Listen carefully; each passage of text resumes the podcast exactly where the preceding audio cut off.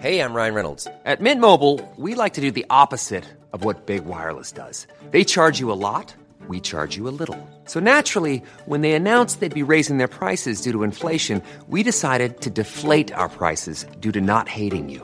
That's right. We're cutting the price of Mint Unlimited from $30 a month to just $15 a month. Give it a try at mintmobile.com slash switch. $45 upfront for three months plus taxes and fees. Promo rate for new customers for limited time. Unlimited more than 40 gigabytes per month. Slows. Full terms at mintmobile.com. Everyone knows therapy is great for solving problems. But getting therapy has its own problems too. Like finding the right therapist, fitting into their schedule, and of course, the cost. Well, BetterHelp can solve those problems. It's totally online and built around your schedule. It's surprisingly affordable too. Connect with a credentialed therapist by phone, video, or online chat, all from the comfort of your home. Visit betterhelp.com to learn more and save 10% on your first month. That's BetterHelp H E L P. Hiring for your small business? If you're not looking for professionals on LinkedIn, you're looking in the wrong place. That's like looking for your car keys in a fish tank. LinkedIn helps you hire professionals you can't find anywhere else, even those who aren't actively searching for a new job but might be open to the perfect role. In a given month, over 70% of LinkedIn users don't even visit other leading job sites. So start looking in the right place. With LinkedIn, you can hire professionals like a professional. Post your free job on linkedin.com slash people today.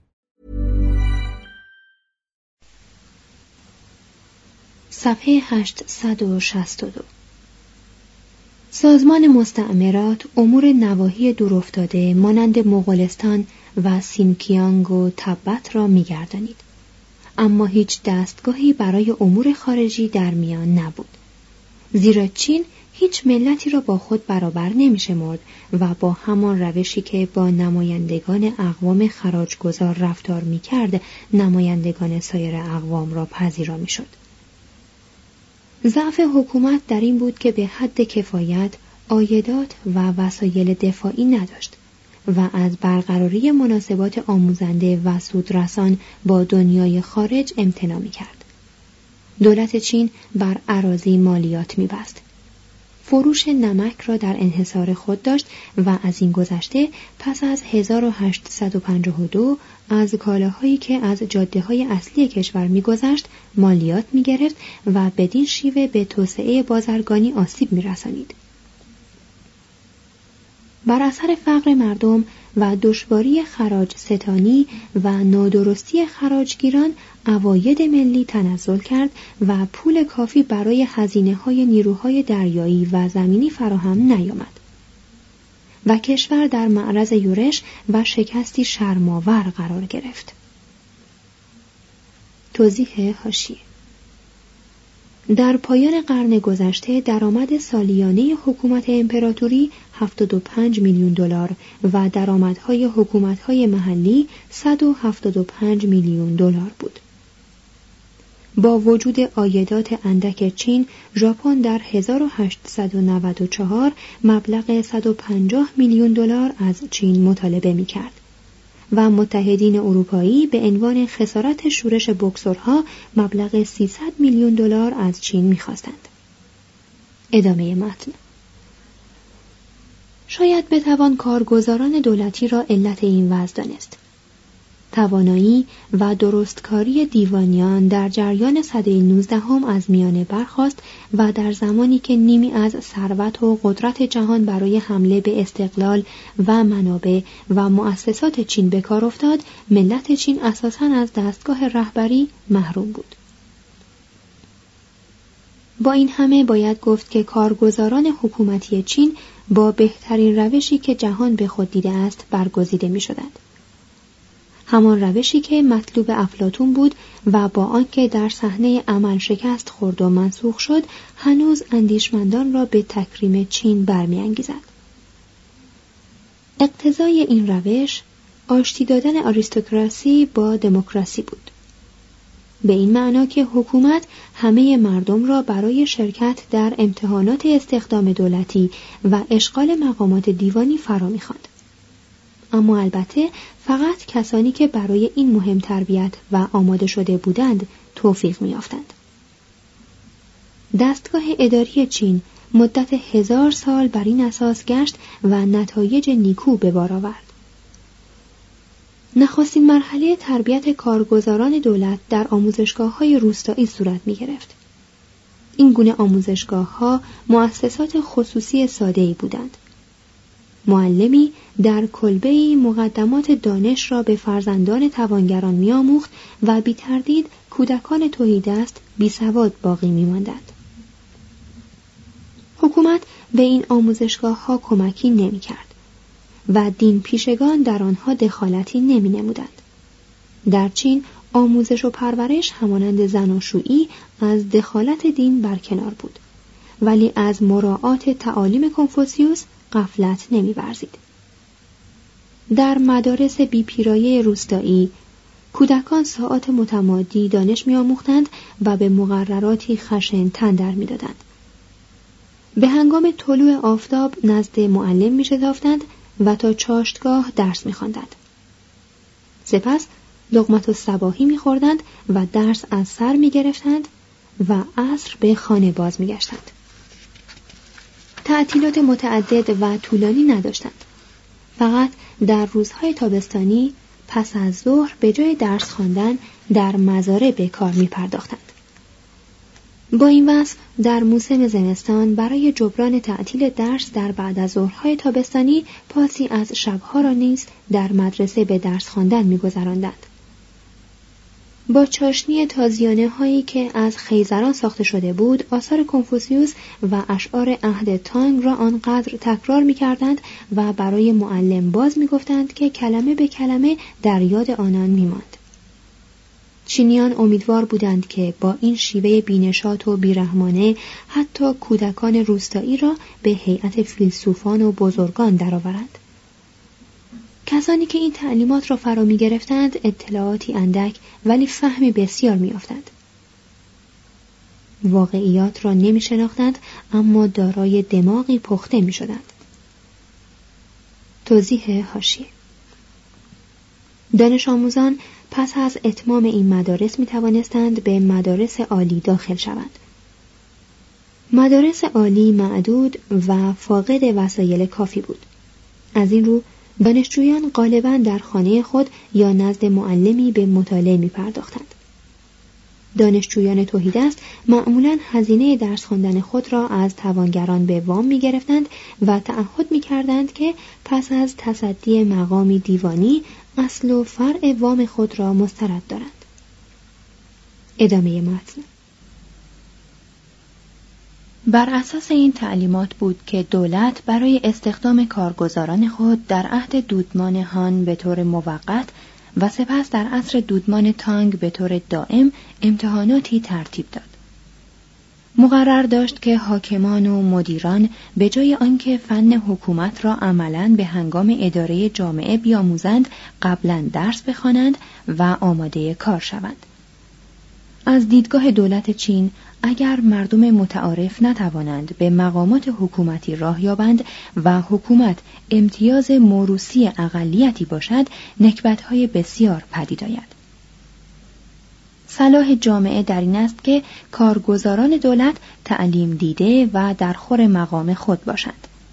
بدین ترتیب چین برای حل معمای قدیمی و حل ناشدنی آین حکمرانی آمیختن دموکراسی و آریستوکراسی را پیشنهاد کرد و اجازه داد که همه مردم متساویان خود را برای تصدی مقدمات حکومتی آماده کنند و کسانی که در امتحانات بر دیگران سبقت گیرند به مقامات دیوانی رسند. به این سبب گاه به گاه در هر یک از نواحی چین مجالس امتحان برپا می‌شد. همه مردان، پیر و جوان حق شرکت داشتند. در این گونه امتحانات آگاهی داوطلبان از آثار کنفوسیوس و شعر و تاریخ چین و توانایی آنان در نوشتن مقالات اخلاقی و سیاسی مورد آزمایش قرار می گرفت. کسانی که در یک نوبت شکست میخوردند خود را برای نوبتهای آینده آماده می‌کردند و آنان که توفیق میافتند به اخذ درجه شیوتسای و عضویت در جرگه ادیبان نایل میآمدند و در صورت امکان مشاغل کوچک محلی را بر عهده می گرفتند. از این گذشته گاه بدون وقفه و گاه پس از تهیه مراحلی می توانستند در امتحان ایالتی که سه سال یک بار تشکیل می شد شرکت کنند. این امتحان دشوارتر از امتحان پیشین بود ولی در این مورد نیز شکست خوردگان از حق شرکت در امتحانهای بعدی برخوردار بودند. گفتنی است که بسا کسان در حدود هشتاد سالگی امتحانات ایالتی را میگذرانیدند و داوطلبان بسیار عمر خود را بر سر مطالعه کردن و امتحان دادن و رد شدن میگذاشتند کسانی که از عهده امتحانات ایالتی برمی آمدند برای ورود به خدمات کوچک دولت مرکزی و شرکت در امتحان نهایی شایستگی میافتند. امتحان نهایی در تالار امتحانی پکن که دارای ده هزار حجره حفره مانند بود صورت می گرفت.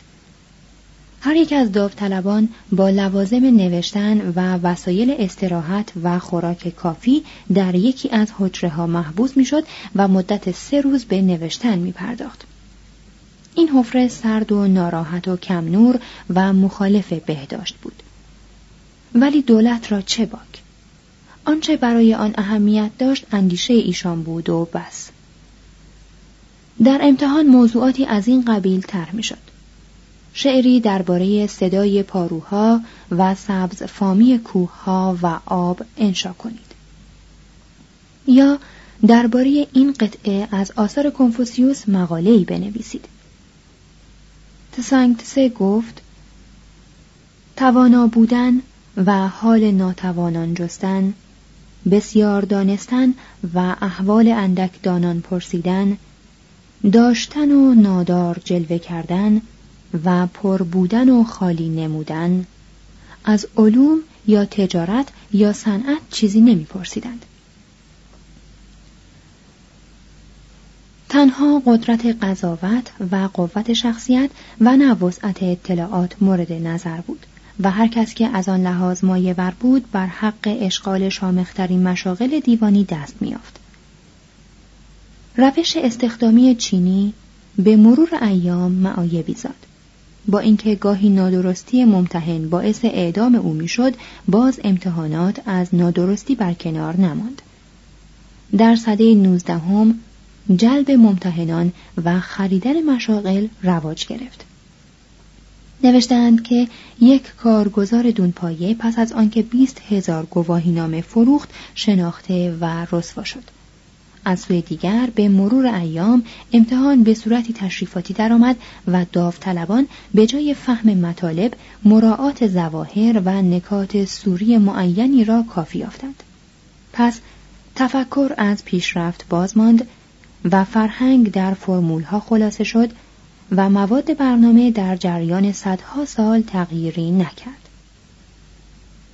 کسانی که با گذرانیدن این امتحانات به استخدام دولت در می آمدند سخت به حفظ زواهر و تشریفات و کاغذبازی رغبت می نمودند و متکبر و خودخواه و فاسد و گاهی خودکامه بودند و مردم در مقابل آنان کاری نمی توانستند جز آنکه گاه به گاه دست به اعتصاب زنند و تماس با کارگزاران را تحریم کنند.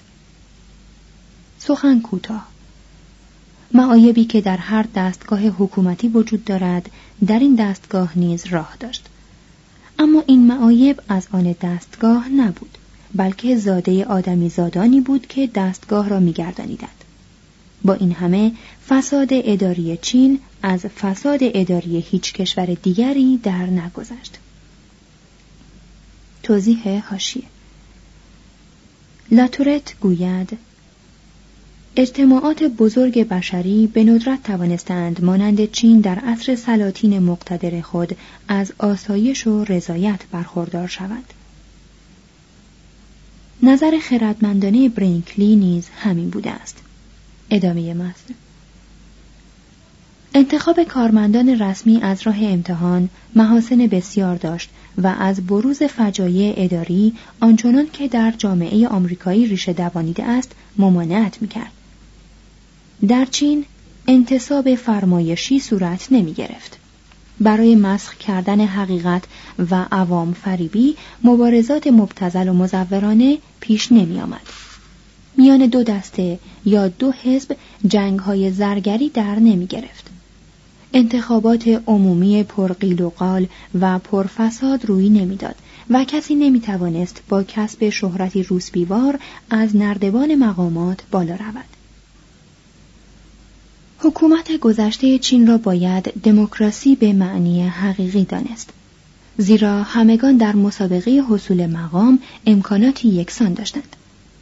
در عین حال باید آن حکومت را نوعی آریستوکراسی والا انگاشت. زیرا به دست مردان توانایی میگشت که به طریق دموکراتیک از میان همه طبقات برگزیده می شدند. چون این بود که چینیان برای ترقی خود به دانش گراییدند و مردان با فرهنگ به جای خداوندان مکنت قهرمانان ملی به شمار آمدند. توضیح هاشی رابرت هارت گفته است چینیان استعداد را می پرستند. از ادب لذت سرشار می‌برند و در هر جا محافل کوچک فرهنگی به وجود می آورند تا درباره نوشته ها و اشعار یکدیگر بحث کنند. ادامه متن. چین با واگذاردن قدرت اجتماعی و سیاسی به مردانی که پرورده فلسفه و ادب بودند آزمایشی ستایش انگیز کرد. و بسی غمانگیز است که نظام جامعه یا تمدنی که راهبر آن بود بر اثر فشار نیروهای نرم ناشدنی تاریخ و تکامل سر به سر در هم شکست و نابود شد. صفحه 867 فصل 27 انقلاب و تجدید حیات بخش اول خطر سفید کشمکش Ryan Reynolds here from Mint Mobile. With the price of just about everything going up during inflation, we thought we'd bring our prices down. So to help us, we brought in a reverse auctioneer, which is apparently a thing. Mint Mobile unlimited premium wireless. Have to get 30, 30, bit to get 30, bit to get 20, 20, 20, bit to get 20, 20, bit to get 15, 15, 15, 15 just 15 bucks a month. So, Give it a try at mintmobile.com slash switch. $45 upfront for three months plus taxes and fees. Promo rate for new customers for limited time. Unlimited more than 40 gigabytes per month. Slows. Full terms at mintmobile.com. Everyone knows therapy is great for solving problems, but getting therapy has its own problems too, like finding the right therapist, fitting into their schedule, and of course, the cost. Well, BetterHelp can solve those problems. It's totally online and built around your schedule. It's surprisingly affordable too. Connect with a credentialed therapist by phone, video, or online chat, all from the comfort of your home. Visit betterhelp.com to learn more and save 10% on your first month. That's BetterHelp, H E L P. آسیا و اروپا پرتغالیان اسپانیاییان هلندیان انگلیسیان تجارت تریاک جنگ های تریاک طغیان تایپینگ جنگ با ژاپن کوشش برای تجزیه چین سیاست درهای باز ملکه تزوشی اصلاحات کوانگشو سقوط او شورش بکسورها قرامت. انقلاب صنعتی بر اثر عوامل بسیار در اروپا پدید آمد. اروپا که در نتیجه کشف قدرت‌های مکانیکی و اختراع ماشین‌های روزافزون جان و جوانی از نو گرفت توانست در تولید کالاهای ارزان بها از همه کشورهایی که صنایع دستی داشتند پیشی جوید. چون مزدی که به کارگران پرداخته می‌شد از ارزش حقیقی کار آنان کمتر بود کارفرمایان در توسعه کارخانه ها اصرار می‌ورزیدند البته خرید تمام کالاهایی که از ماشین ها به دست می آمد از بنیه مردم اروپا خارج بود. پس کارفرمایان ناگزیر شدند که برای فروختن کالاهای اضافی خود بازارهای بیگانه‌ای بیابند و این ضرورت امپریالیستی اروپا را به فتح جهان کشانید. قرن نوزدهم به علت فشار اختراعات و عوامل اقتصادی عرصه کشمکش دردناکی گردید. کشمکشی بین تمدن‌های کهنسال و پخته و فرسوده آسیا و تمدن‌های نورسته و پرشور اروپای صنعتی انقلاب بازرگانی عصر کریستوف کلمب راهها را گشود و زمینه را برای انقلاب صنعتی مهیا ساخت. کاشفان از نو کشورها را شناختند. به بندرهای جدید راه یافتند و فراورده ها و اندیشه های تازه غرب را به فرهنگ های باستانی رسانیدند. در اوایل سده شانزدهم حادث جویان پرتغالی که در هند مستقر شده و مالاکا را گرفته بودند از آبهای شبه جزیره ماله گذشتند و با کشتی های نظرگیر و توپهای مخوف خود به کانتون رسیدند. به سال 1517 میلادی سنگدل و ددمنش بودند و همه اقوام شرقی را شکار مشروع خود می دانستند و بنابراین از دزدان دریایی دست کمی نداشتند. در نظر مردم آسیا نیز جز این نمی نمودند. به این سبب چینیان ترسان و خشمگین نمایندگان آنان را به زندان انداختند و به تقاضاهای آنان که خواهان تجارت آزاد بودند پاسخ رد دادند و گاه گاه با کشدارهای جمعی پایگاههایی را که آنان به دست آورده بودند از لوس وجودشان زدودند.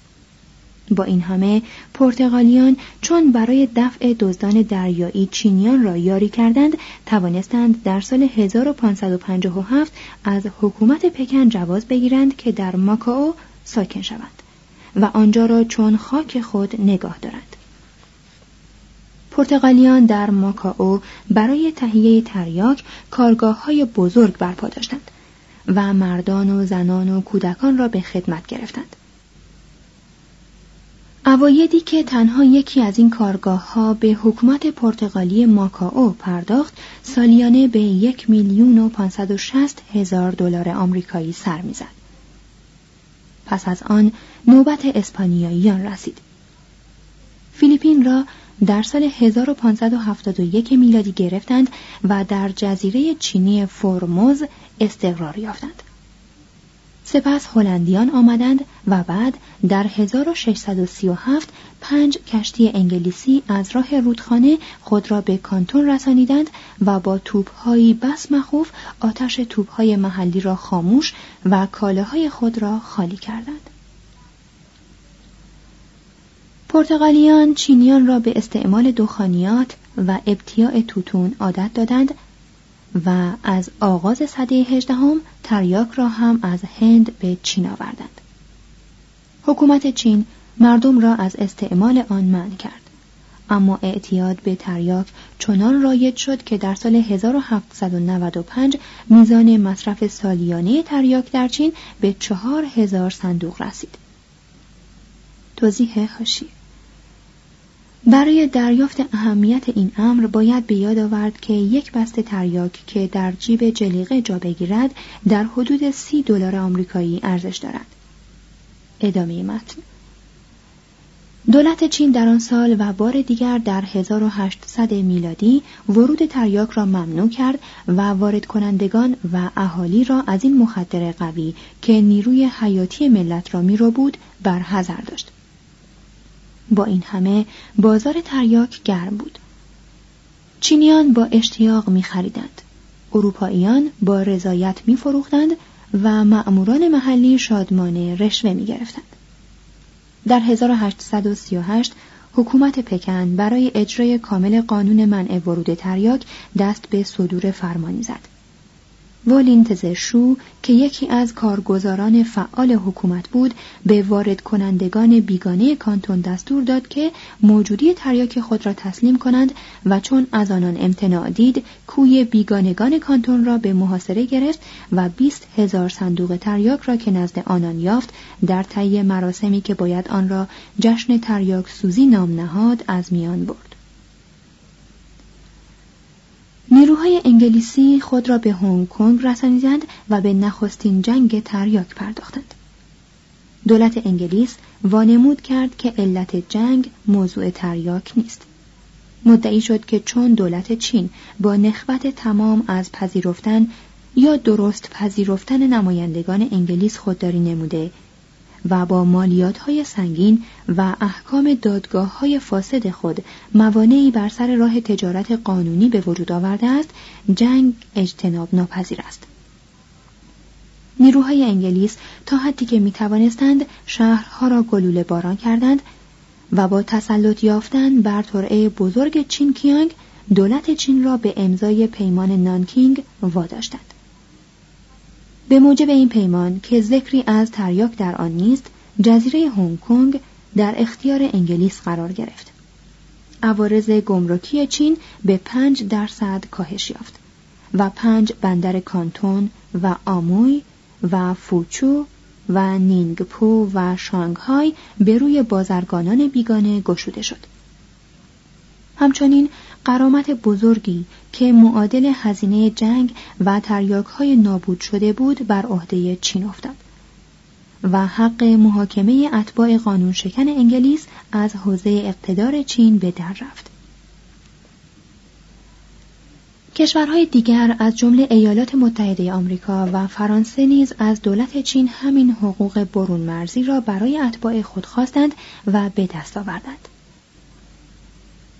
این جنگ آغاز انحلال رژیم دیرین چین بود. دیگر دولت در برابر اروپاییان آبرویی نداشت. زیرا پس از آنکه اروپاییان را به باد توهین گرفت و آنان را به مبارزه طلبید تسلیم آنان شد و حماس سرایی های درباری هم نتوانست این حقایق را از درس خوانندگان چینی و خیر سران آزمند خارجی پنهان کند. در هر جا که خبر شکست چین راه میافت اقتدار دولت چین از میان می‌رفت. پس های بسیار بر ضد حکومت پکن به وجود آمد.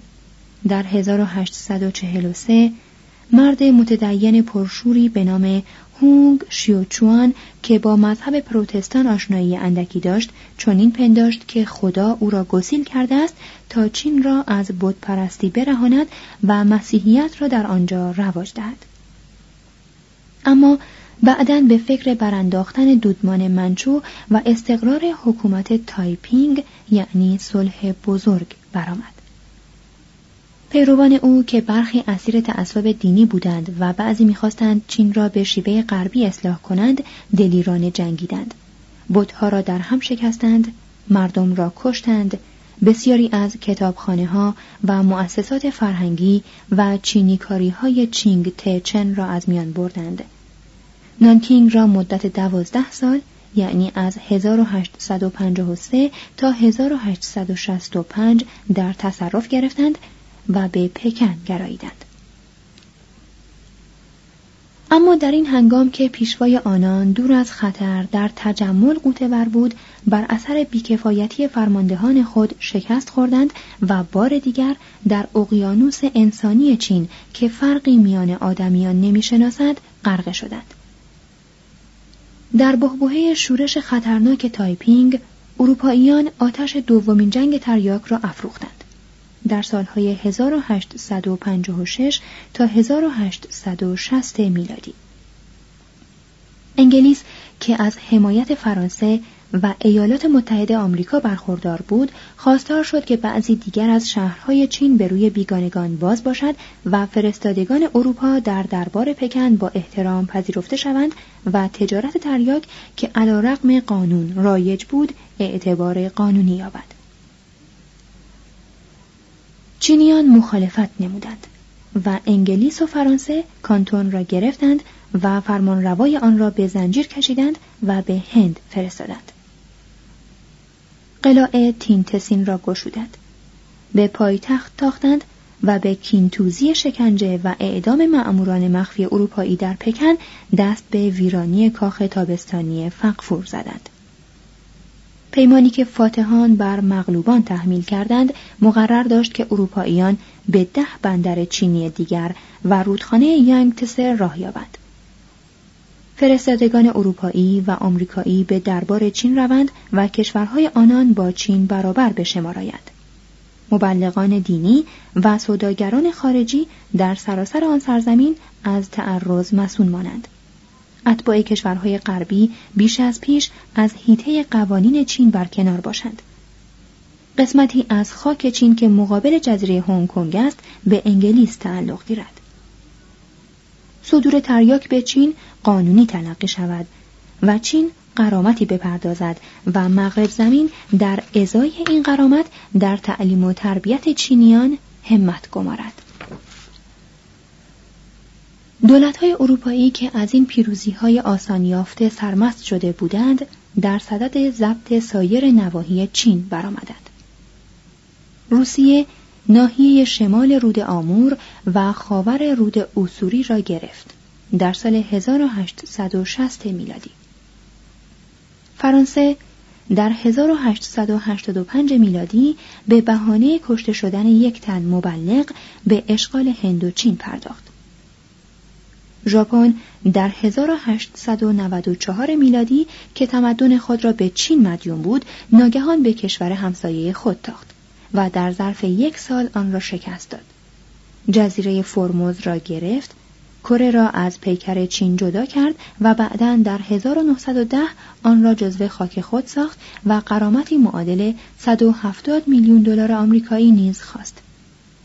روسیه چین را به پرداخت قرامت دیگری به ژاپن واداشت و در عوض ژاپن را از تصرف شبه جزیره لیا اوتونگ مانع شد و خود سه سال بعد آن را گرفت و مستحکم گردانید. چون چینیان دو تن مبلغ آلمانی را کشتند آلمان هم فرصت را مقتنم شمرد و شبه جزیره شانتونگ را تصرف کرد. در سال 1898 میلادی. پس کشور چین که روزگاری شوکت عظیم داشت به چند منطقه نفوذ تقسیم شد و هر یک از دولت‌های اروپایی در منطقه‌ای امتیازاتی برای استخراج معادن و سوداگری به دست آوردند. ژاپن که احتیاج آینده خود را به چین پیش بینی می کرد و بیم داشت که خاک چین سر به سر منقسم گردد با ایالات متحده آمریکا هم داستان شد و اعلام کرد که خواستار سیاست درهای باز است. به این معنی که با وجود معتبر بودن مناطق نفوذ خارجیان باید همه کشورها با حقوقی متساوی و عوارضی برابر با چین به داد و ستد بپردازند. ایالات متحده آمریکا برای تحکیم موقعیت خود در چین به سال 1898 میلادی فیلیپین را ضبط کرد و با این عمل دیگران را متوجه گردانید که آن کشور هم از تجارت چین سهمی می‌خواهد. در همین زمان پرده دیگر این درام در پشت دیوارهای کاخ سلطنتی پکن ایفا می‌شد. در پایان دومین جنگ تریاک یعنی سال 1860 میلادی که متحدان اروپایی پیروزمندانه به پایتخت چین پا نهادند فقفور جوان شی ین فنگ به جهول گریخت و در سال بعد درگذشت و تاج و تخت را برای پسر پنج ساله خود به جا گذاشت. مادر این پسر که زن دوم فقفور متوفا بود زمام شاهنشاهی را در دست گرفت. Planning for your next trip? Elevate your travel style with Quince. Quince has all the jet setting essentials you'll want for your next getaway, like European linen, premium luggage options, buttery soft Italian leather bags, and so much more. And is all priced at 50 to 80% less than similar brands. Plus, Quince only works with factories that use safe and ethical manufacturing practices. Pack your bags with high-quality essentials you'll be wearing for vacations to come with Quince. Go to quince.com/pack for free shipping and 365-day returns. Imagine the softest sheets you've ever felt. Now imagine them getting even softer over time. That's what you'll feel with Bowl and Branch's organic cotton sheets. In a recent customer survey, 96% replied that Bowl and Branch sheets get softer with every wash. Start getting your best night's sleep in these sheets that get softer and softer for years to come. Try their sheets with a 30-night guarantee. Plus, get 15% off your first order at bowlandbranch.com. Code BUTTERY. Exclusions apply. See site for details.